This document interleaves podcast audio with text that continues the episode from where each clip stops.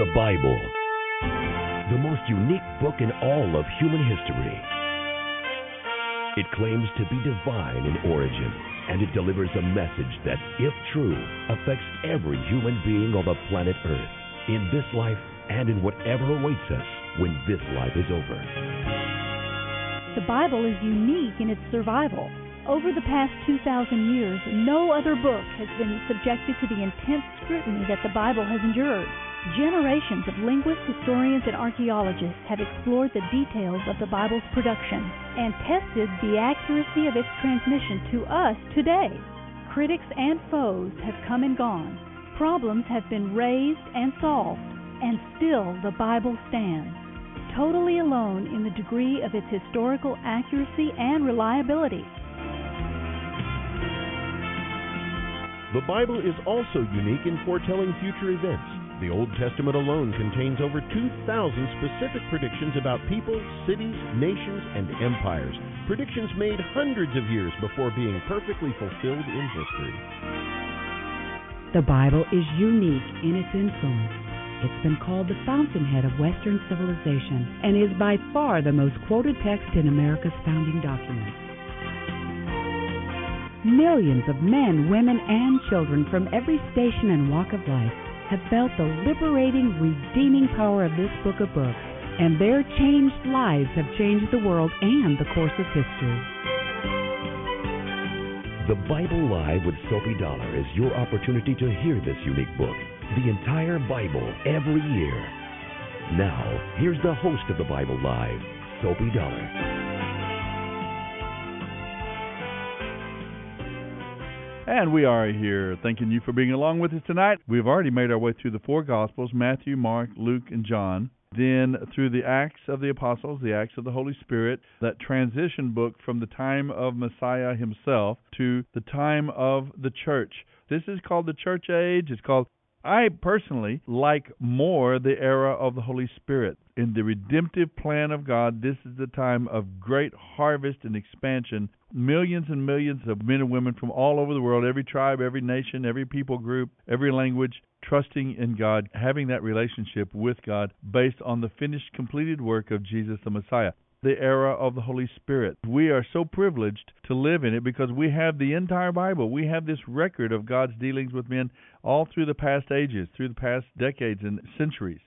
We are living in the time of the full blown light of the gospel. If anyone wants to know God, the gospel is good news because it tells us that God indeed welcomes us into a relationship with Himself. After we finished Acts, we went into the book of Romans, 1st and 2nd Corinthians, Galatians, Ephesians, Philippians, and now into the book of Colossians. I'll tell you a little bit more about that particular book in just a moment. But first, as always, each and every evening, we begin our program with a reading from the Psalms and the Proverbs. We call it our Wisdom and Worship segment and we've made our way through chapter 24, halfway through. So tonight we're going to be sharing together the second half of the 24th chapter of the book of Proverbs. These nuggets of wisdom come to us from a God centered world view. The Bible Live. Proverbs 24, 19 through 34. Do not fret because of evildoers. Don't envy the wicked, for the evil have no future. Their light will be snuffed out. My child, Fear the Lord and the king, and don't associate with rebels, for you will go down with them to sudden disaster. Who knows where the punishment from the Lord and the king will end? Here are some further sayings of the wise. It is wrong to show favoritism when passing judgment. A judge who says to the wicked, You are innocent, will be cursed by many people and denounced by the nations. But blessings are showered on those who convict the guilty. It is an honor to receive an honest reply. Develop your business first before building your house. Do not testify spitefully against innocent neighbors. Don't lie about them. And don't say, Now I can pay them back for all their meanness to me. I'll get even. I walked by the field of a lazy person, the vineyard of one lacking sense. I saw that it was overgrown with thorns. It was covered with weeds, and its walls were broken down. Then, as I looked and thought about it, I learned this lesson. A little extra sleep, a little more slumber, a little folding of the hands to rest, and poverty will pounce on you like a bandit, Scarcity will attack you like an armed robber. End of reading Proverbs 24 19 through 34. Oh God, you've been so good to me.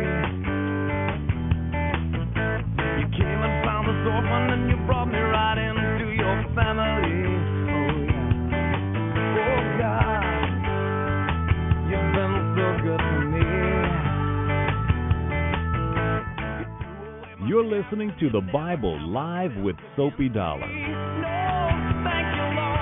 When Messiah came, when the over 300 prophecies are fulfilled, and when he came and he lived and he walked and, and died and carried out the ministry of redemption on our behalf, and then the record we have of the church. Can you imagine how much light?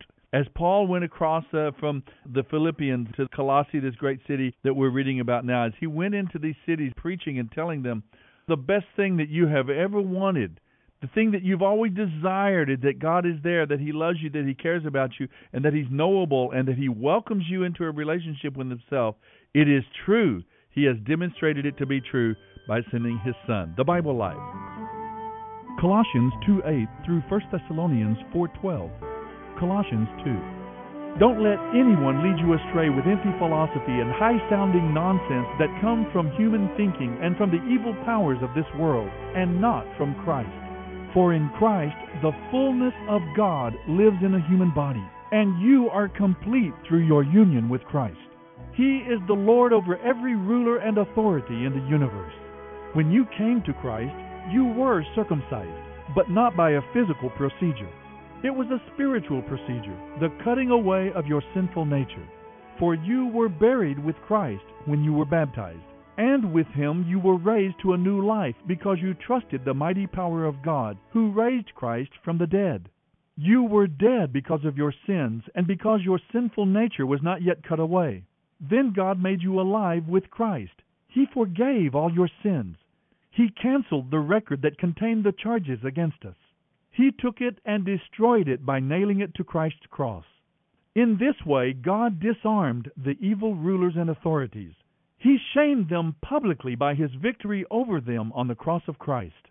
So don't let anyone condemn you for what you eat or drink, or for not celebrating certain holy days or new moon ceremonies or Sabbaths.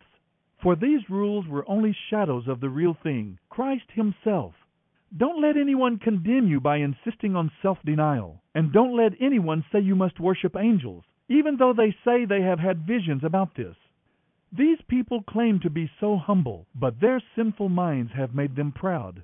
But they are not connected to Christ, the head of the body.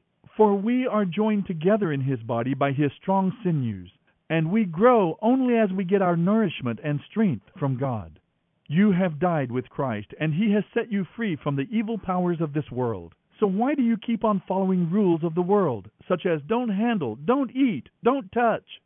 Such rules are mere human teaching about things that are gone as soon as we use them. These rules may seem wise because they require strong devotion, humility, and severe bodily discipline. But they have no effect when it comes to conquering a person's evil thoughts and desires. You're listening to The Bible Live with Soapy Dollar. Colossians 3. Since you have been raised to new life with Christ, set your sights on the realities of heaven, where Christ sits at God's right hand in the place of honor and power. Let heaven fill your thoughts. Do not think only about things down here on earth, for you died when Christ died, and your real life is hidden with Christ in God. And when Christ, who is your real life, is revealed to the whole world, you will share in all his glory. So put to death the sinful earthly things lurking within you. Have nothing to do with sexual sin, impurity, lust, and shameful desires. Don't be greedy for the good things of this life, for that is idolatry. God's terrible anger will come upon those who do such things. You used to do them when your life was still part of this world. But now is the time to get rid of anger, rage, malicious behavior, slander, and dirty language. Don't lie to each other, for you have stripped off your old evil nature and all its wicked deeds. In its place, you have clothed yourselves with a brand new nature that is continually being renewed as you learn more and more about Christ, who created this new nature within you. In this new life, it doesn't matter if you are a Jew or a Gentile, circumcised or uncircumcised, barbaric, uncivilized, slave or free. Christ is all that matters, and He lives in all of us. Since God chose you to be the holy people whom He loves, you must clothe yourselves with tender-hearted mercy, kindness, humility, gentleness, and patience. You must make allowance for each other's faults and forgive the person who offends you. Remember, the Lord forgave you, so you must forgive others. And the most important piece of clothing you must wear is love. Love is what binds us all together in perfect harmony. And let the peace that comes from Christ rule in your hearts. For as members of one body, you are all called to live in peace, and always be thankful. Let the words of Christ, in all their richness, live in your hearts and make you wise. Use his words to teach and counsel each other. Sing psalms and hymns and spiritual songs to God with thankful hearts. And whatever you do or say, let it be as a representative of the Lord Jesus, all the while giving thanks through him to God the Father. You wives must submit to your husbands, as is fitting for those who belong to the Lord. And you husbands must love your wives and never treat them harshly. You children must always obey your parents, for this is what pleases the Lord. Fathers, don't aggravate your children. If you do, they will become discouraged and quit trying. You slaves must obey your earthly masters in everything you do. Try to please them all the time, not just when they are watching you. Obey them willingly because of your reverent fear of the Lord. Work hard and cheerfully at whatever you do, as though you were working for the Lord rather than for people. Remember that the Lord will give you an inheritance as your reward, and the master you are serving is Christ. But if you do what is wrong, you will be paid back for the wrong you have done. For God has no favorites who can get away with evil. You're listening to The Bible Live with Soapy Dollar. Colossians 4. You slave owners must be just and fair to your slaves. Remember that you also have a master in heaven. Devote yourselves to prayer with an alert mind and a thankful heart. Don't forget to pray for us, too, that God will give us many opportunities to preach about His secret plan, that Christ is also for you Gentiles. That is why I am here in chains. Pray that I will proclaim this message as clearly as I should. Live wisely among those who are not Christians, and make the most of every opportunity. Let your conversation be gracious and effective so that you will have the right answer for everyone. Tychicus, a much loved brother, will tell you how I am getting along. He is a faithful helper who serves the Lord with me. I have sent him on this special trip to let you know how we are doing and to encourage you. I am also sending Onesimus, a faithful and much loved brother, one of your own people. He and Tychicus will give you all the latest news. Aristarchus, who is in prison with me, sends you his greetings, and so does Mark, Barnabas' cousin. And as you were instructed before, make Mark welcome if he comes your way. Jesus, the one we call Justus, also sends his greetings. These are the only Jewish Christians among my co-workers. They are working with me here for the kingdom of God, and what a comfort they have been. Epaphras from your city, a servant of Christ Jesus, sends you his greetings. He always prays earnestly for you, asking God to make you strong and perfect fully confident of the whole will of God. I can assure you that he has agonized for you, and also for the Christians at Laodicea and Hierapolis. Dear Dr. Luke sends his greetings, and so does Demas. Please give my greetings to our Christian brothers and sisters at Laodicea, and to Nympha and those who meet in her house. After you have read this letter, pass it on to the church at Laodicea so they can read it too. And you should read the letter I wrote to them. And say to Archippus, be sure to carry out the work the Lord gave you. Here is my greeting in my own handwriting. Paul. Remember my chains. May the grace of God be with you. The book of First Thessalonians. 1 Thessalonians 1. This letter is from Paul, Silas, and Timothy. It is written to the church in Thessalonica, you who belong to God the Father and the Lord Jesus Christ. May his grace and peace be yours. We always thank God for all of you and pray for you constantly. As we talk to our God and Father about you, we think of your faithful work, your loving deeds, and your continual anticipation of the return of our Lord Jesus Christ. We know that God loves you, dear brothers and sisters, and that He chose you to be His own people. For when we brought you the good news, it was not only with words, but also with power For the Holy Spirit gave you full assurance that what we said was true. And you know that the way we lived among you was further proof of the truth of our message. So you received the message with joy from the Holy Spirit, in spite of the severe suffering it brought you. In this way you imitated both us and the Lord. As a result, you yourselves became an example to all the Christians in Greece. And now the word of the Lord is ringing out from you to people everywhere, even beyond Greece. For wherever we go, we find people telling us about your faith in God. We don't need to tell them about it, for they themselves keep talking about the wonderful welcome you gave us, and how you turned away from idols to serve the true and living God. And they speak of how you are looking forward to the coming of God's Son from heaven, Jesus, whom God raised from the dead. He is the one who has rescued us from the terrors of the coming judgment. You're listening to The Bible Live with Soapy Dollar. 1 Thessalonians 2. You yourselves know, dear brothers and sisters, that our visit to you was not a failure. You know how badly we had been treated at Philippi just before we came to you, and how much we suffered there. Yet our God gave us the courage to declare His good news to you boldly, even though we were surrounded by many who opposed us. So you can see that we were not preaching with any deceit or impure purposes or trickery, for we speak as messengers who have been approved by God to be entrusted with the good news. Our purpose is to please God, not people. He is the one who examines the motives of our hearts. Never once did we try to win you with flattery, as you very well know. And God is our witness that we were not just pretending to be your friends so you would give us money. As for praise, we have never asked for it from you or anyone else. As apostles of Christ, we certainly had a right to make some demands of you. But we were as gentle among you as a mother feeding and caring for her own children. We loved you so much that we gave you not only God's good news, but our own lives too. Don't you remember, dear brothers and sisters, how hard we worked among you? Night and day we toiled to earn a living so that our expenses would not be a burden to anyone there as we preached God's good news among you. You yourselves are our witnesses, and so is God, that we were pure and honest and faultless toward all of you believers. And you know that we treated each of you as a father treats his own children. We pleaded with you, encouraged you, and urged you to live your lives in a way that God would consider worthy. For he called you into his kingdom to share his glory. And we will never stop thanking God that when we preached his message to you, you didn't think of the words we spoke as being just our own.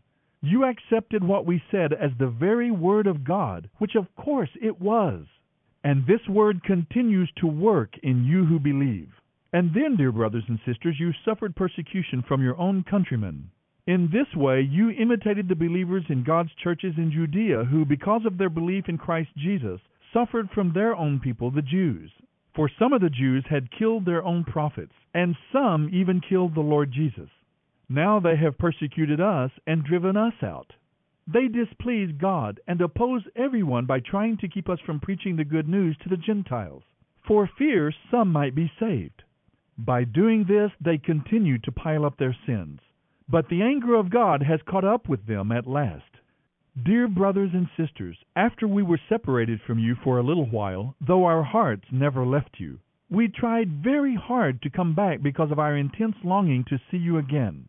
We wanted very much to come, and I, Paul, tried again and again, but Satan prevented us. After all, what gives us hope and joy? And what is our proud reward and crown? It is you! Yes, you will bring us much joy as we stand together before our Lord Jesus when he comes back again. For you are our pride and joy. 1 Thessalonians 3 Finally, when we could stand it no longer, we decided that I should stay alone in Athens, and we sent Timothy to visit you. He is our co worker for God and our brother in proclaiming the good news of Christ. We sent him to strengthen you, to encourage you in your faith, and to keep you from being disturbed by the troubles you were going through. But of course, you know that such troubles are going to happen to us Christians. Even while we were with you, we warned you that troubles would soon come. And they did, as you well know. That is why, when I could bear it no longer, I sent Timothy to find out whether your faith was still strong. I was afraid that the tempter had gotten the best of you, and that all our work had been useless. You're listening to The Bible Live with Soapy Dollar. Now Timothy has just returned, bringing the good news that your faith and love are as strong as ever. He reports that you remember our visit with joy and that you want to see us just as much as we want to see you. So we have been greatly comforted, dear brothers and sisters, in all of our own crushing troubles and suffering, because you have remained strong in your faith. It gives us new life knowing you remain strong in the Lord. How we thank God for you! Because of you, we have great joy in the presence of God. Night and day we pray earnestly for you, asking God to let us see you again, to fill up anything that may be still missing in your faith. May God Himself, our Father, and our Lord Jesus make it possible for us to come to you very soon. And may the Lord make your love grow and overflow to each other and to everyone else, just as our love overflows toward you. As a result, Christ will make your heart strong, blameless, and holy when you stand before God our Father on that day when our Lord Jesus comes with all those who belong to Him. 1 Thessalonians 4.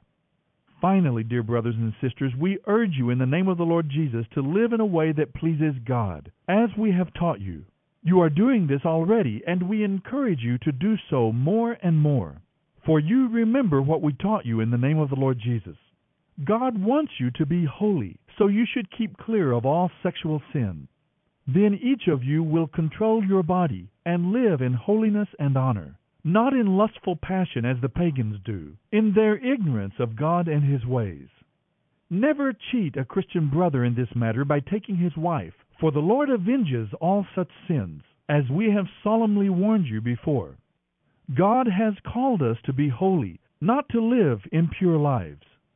Anyone who refuses to live by these rules is not disobeying human rules, but is rejecting God, who gives His Holy Spirit to you. But I don't need to write to you about the Christian love that should be shown among God's people, for God Himself has taught you to love one another. Indeed, your love is already strong toward all the Christians in all of Macedonia. Even so, dear brothers and sisters, we beg you to love them more and more. This should be your ambition to live a quiet life, minding your own business and working with your hands, just as we commanded you before.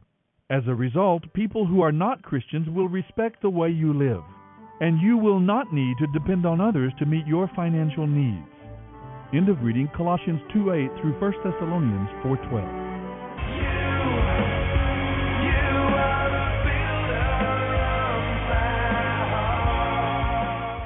This is the Bible live. Thou shalt not go away.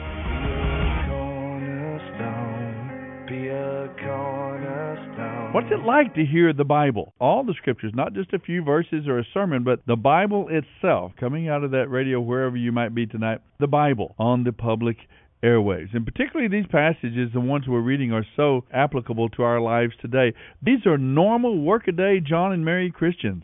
Paul is writing them these letters to encourage them, to lift them up, to explain things to them. The, the, epistles are so important as opposed to the books of history, like the book of Acts. We love those stories, and it's really exciting to see as God works and acts through these men and women, works with them and through their lives. But it is often in the epistles that we find the explanation of the history. We don't want to build our theology, build our doctrine entirely out of the book of Acts, for example the actual events of the New Testament because sometimes we need to know what do these things mean. When Peter has that vision of the sheet coming down out of the sky with all these different animals and when he goes down and meets in Corinth with Cornelius and so on, we have these different events and we need some interpretation. What do these mean in the grand scheme of the redemptive plan? That's where the epistles come in very handy because Paul is writing back to these churches he only was there in a brief time in Thessalonica. In the early summer of AD 50, he planted the first Christian church in the city, but remember he had to leave in a hurry because his life was threatened. So at the first opportunity, he sent Timothy back to see how the new believers were doing and so on. The Christians there in Thessalonica were remaining firm in their faith. They were unified, but they had some questions. They were suffering a lot of persecution because of their faith in the Messiah from both the Jews and from the Roman authorities. They had a lot of questions, and Paul was more than glad to. And that's what I'm saying about these epistles. They are so practical in that sense because there we can find the explanation of some of the things that we see in the historical writings that we might not understand. Well, I wonder what that actually means. I feel like I'd like to give you a little bit of background information as well about the Thessalonians and Thessalonica. I've already told you that Paul and his companions probably arrived in that city early in the summer of AD 50. That's just a few years after the events in the life of Jesus the Messiah. Thessalonica was the capital, is the largest city of the Roman province of Macedonia, population of somewhere around 250,000 people. The most important Roman highway of the era is called the Egnatian Way, extended from Rome all the way to the Orient. It went through Thessalonica, so that highway, along with the city's thriving seaport, made Thessalonica one of the wealthiest, most flourishing trade centers in the Roman Empire. It's a little bit like Corinthians, only it wasn't quite the moral problem. These people from Thessalonica really had an interest, they really had a desire to know God. Bible Live with Soapy Dollar. Soapy reads from the New Living Translation by Tyndale House Publishers. The Bible Live is dedicated to helping promote spiritual revival across America, and your prayers and financial support are needed. Please mail your tax deductible gift to the Bible Live Post Office Box 18888. That's the Bible Live P.O. Box 18888, San Antonio, Texas 78218. You may also make credit card donations at the ministry website, thebiblelive.com. Now, don't forget, join us each weekday for the Bible Live with Soapy Dollar. Start today, and in one year's time, we will read and respond together to the entire Bible. Let the most important word you hear each day be God's Word.